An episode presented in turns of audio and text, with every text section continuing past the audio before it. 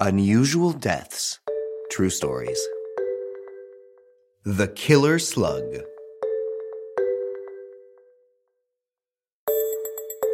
Sam Ballard, a 19 year old from Sydney, Australia, had been playing rugby for several years and partying hard with his teammates when, one night in 2010, his life was turned upside down by a slug. During a party in a garden, Sam and his friends see a slug, a small slug that suddenly attracts attention. Don't the French eat slugs? Yes, it's true, I've heard that. They even claim it's delicious, says Sam.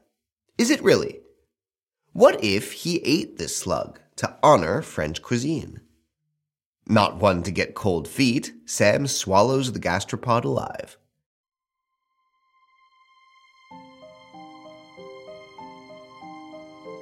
Sam would probably forget his exploit, but a few days later, he starts feeling pain in his legs. Then nausea and increasingly severe headaches. The young rugby player isn't the type to complain or whine, but the pain gets worse. He consults a doctor, is hospitalized, and the verdict comes in. He has eosinophilic meningitis. The culprit is a parasite carried by the slug Angiostrongylus cantonensis, which is able to enter the human brain. Angiostrongylus cantonensis is originally a parasite that infects the pulmonary arteries of rats. It then passes through the intestines of its host and is evacuated in its excrement.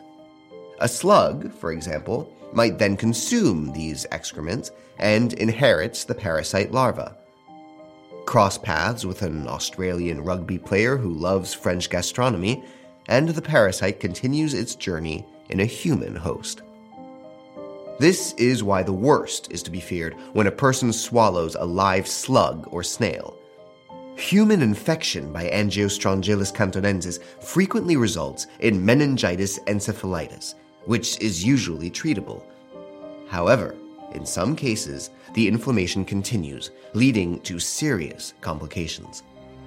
The worms are able to cross the protective barrier of the human brain, but once inside, they cannot get out. The parasites therefore remain buried in the brain and cause serious damage.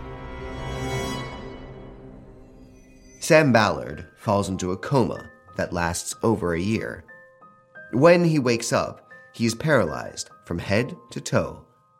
He can no longer move a limb or communicate. He can no longer manage his daily life without assistance.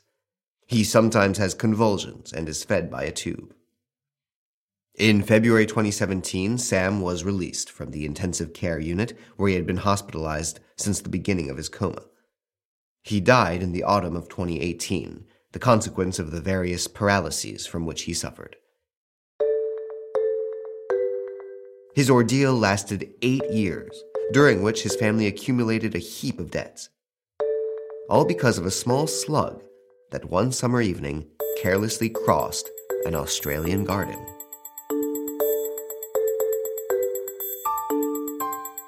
Did you like this episode?